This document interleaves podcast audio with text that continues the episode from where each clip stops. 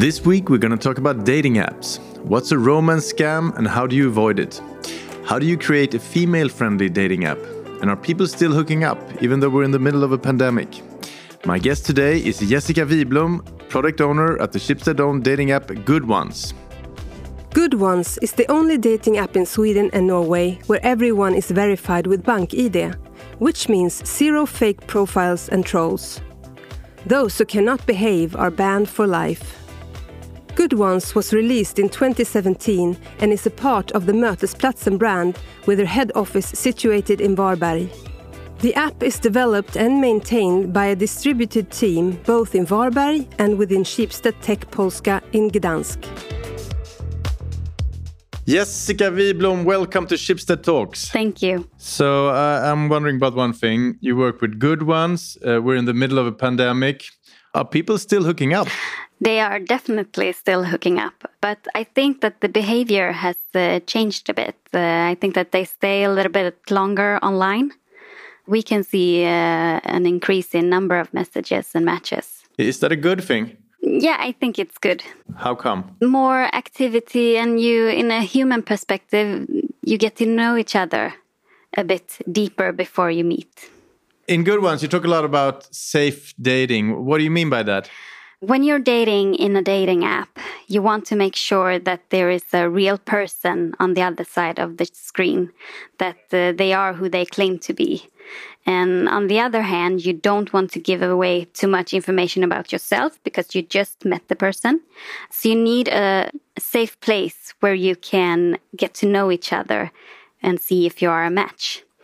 And if you don't click, you can be sure that you can either unmatch and they can't contact you anymore, or if they misbehave, then you know that you also have the possibility to report them so that they can't contact you anymore. And if they are really misbehaving, then they can't do that to anyone else either.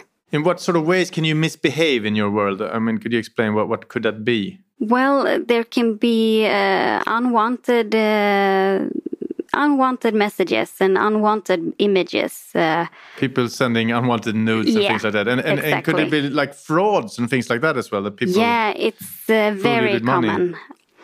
Romance scams is a whole industry uh, all over the world, and uh, it's basically organized criminals that creates dating accounts to contact vulnerable people start a relationship with them. And when they have gained trust, they try to trick you into giving them money. That's horrible. Yeah.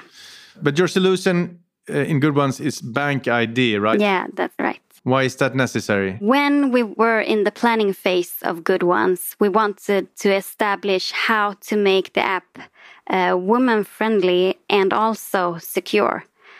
And um, we have a lot of experience of how the behavior and the tone can be. So what we did was to interview a lot of women and did a lot of surveys. And the insight were that it's easier to behave bad and harass and lie about yourself uh, when you can be anonymous. So that is where the idea of bank ID was sprung.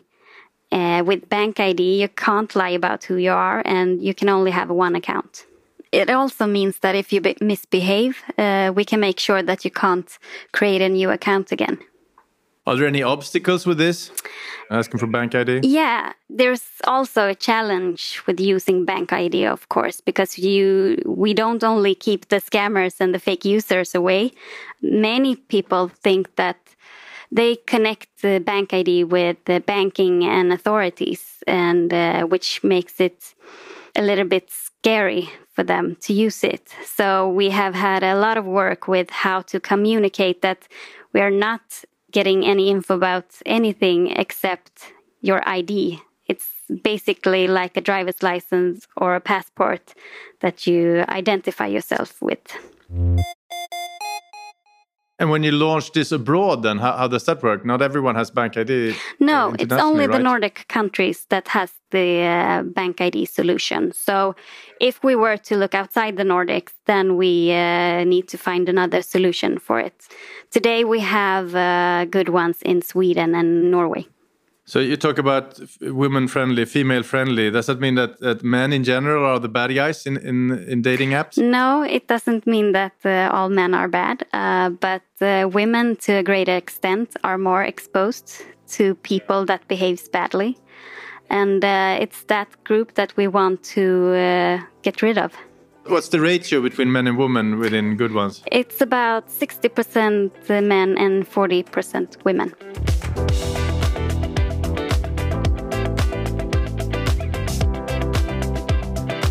So you have a limited amount of matches uh, as well. Why do you have that? Isn't it good to have a lot of alternatives when it comes to love? Yeah. well, actually, you can match with as many as you want. The limitation is only set so that you actually act on your matches. Uh, when you have gotten four matches in Good One, we force you to either unmatch with them or contact them to be able to swipe more people because we want the matches to be real and to uh, be active. This was also something that was brought up when we did the interviews that in other dating apps, uh, you collect matches, you know, as trophies uh, for an ego boost. And that is uh, what we want to improve with this uh, feature. More action, more love. More action, more Yeah. love. And about action and love, this uh, podcast is released on Valentine's Day.